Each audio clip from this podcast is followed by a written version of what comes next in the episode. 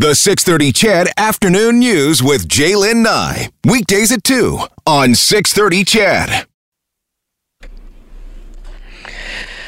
Wow, could be appropriate uh, music for the uh, topic of our next uh, our next interview. To be honest with you, uh, as as we heard earlier and throughout the newscast, it's officially a full house at the Alberta Legislature. The 63 members of the UCP, the United Conservative Caucus, including Premier Jason Kenney, were sworn in at the legislature this morning. They join uh, the 24 members of the opposition NDP caucus, including Leader Rachel Notley, who was sworn in last week.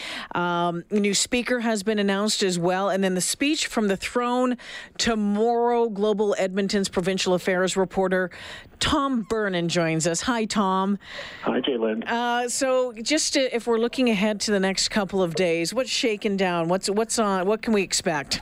Yeah, so I mean, it's going to be a busy couple of days. The UCP said that they're going to hit the ground running with this session. So we'll see Bill 1 introduced tomorrow. That is the Carbon Tax Repeal Act. And they're going to move that through so quickly that by May 30th, Alberta's carbon tax will be gone. What day is it today? The 21st. 21st. So nine days from now, right? Mm. So they're going to be moving forward on that. Uh, they've got their other key pieces of legislation around loosening some uh, labor standards rules that they want to roll back the NDP had put in place. They're putting in uh, that the uh, the corporate tax cut. They're going to move that forward as well as get moving on their red tape reduction. So they want this session to be solely focused on uh, the topics around getting businesses uh, happy and getting investing again in this province. That's what they want this session and people to be looking at this session about. And it begins in earnest with that throne speech tomorrow. I imagine most of that speech will be focusing on that very topic. All right. I just want to backtrack just uh, slightly for a second. You said my May 30th, the uh, the uh, yeah. the provincial carbon tax will be will be will be punted. Does the federal um, carbon levy then carbon tax go into effect immediately? Yeah, I'm not sure exactly how long it will take. I mean, we will be getting a carbon tax uh, imposed on Alberta by the federal government. I'm not sure they've said exactly the timing on that yet. Mm. If they have, I wasn't at the avail that said that, but it will be, I imagine, in pretty short order. Um, they, the federal government has re- said repeatedly that anyone without a, a, climate plan that they like will have this carbon tax. So uh, tomorrow uh, on our news, uh, Jen Crosby has done this amazing work looking at you know kind of the costs of the carbon tax, the mm. provincial one and the federal one. So we'll have a lot of information for our viewers both on television and our listeners on radio about you know when it does come in place what's it going to cost? Yeah, you mentioned uh, the uh, you know getting Alberta back to back to work, uh, the mm-hmm. business the business plan, and yeah, and I think a lot of folks are expecting to hear uh, much of that in in the throne speech. Didn't we just have a throne speech? Um, but we're yes, going to be hearing, it's going to be probably different different sounding this one.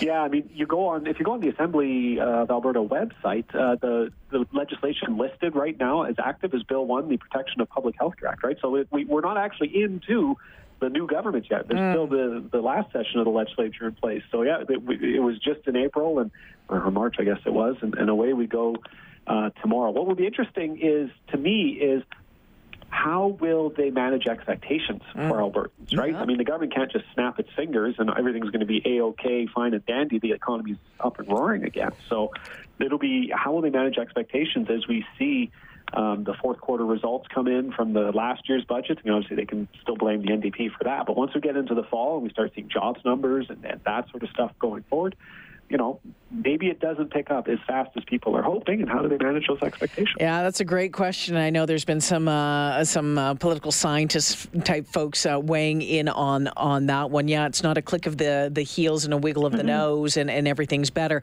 Um, uh, Nathan Cooper uh, named what yeah. House uh, speaker. speaker of the yeah Speaker of the Legislature today. So we'll keep an eye on on that one. I know Tom, your story tonight, um, looking at you know given what's going going up uh, on with the forest fires in, in northern mm. Alberta, you're taking kind of a look back at the lessons that we learned from, from Fort McMurray. And what what did you find out? Yeah, so I mean, they, they addressed this this morning. We asked, like, look, the, there was very critical reports coming out of that Fort McMurray fire response, communication breakdowns. There were times where I wasn't sure you know, who was in charge, uh, who, whose plan they were following. So the government says this time around, there's the municipal, provincial uh, governments and industry.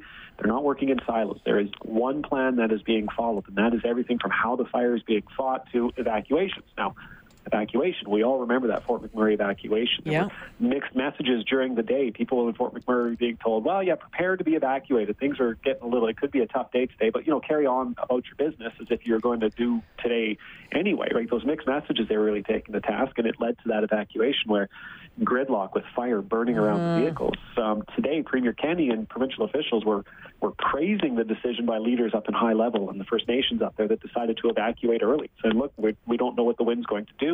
It's time to get out of here. Those Yeah. lessons were learned from Fort McMurray. So we take a look at that, and now, I mean, this this is early days in this fire. Hopefully, it just uh, it moves away from the communities and crews are able to get it under control and we aren't having this conversation a week from now about you know High Level residents still being out of their home and First Nations residents but you know we'll see how these lessons learned in Fort McMurray roll out as uh, crews continue to fight this fire.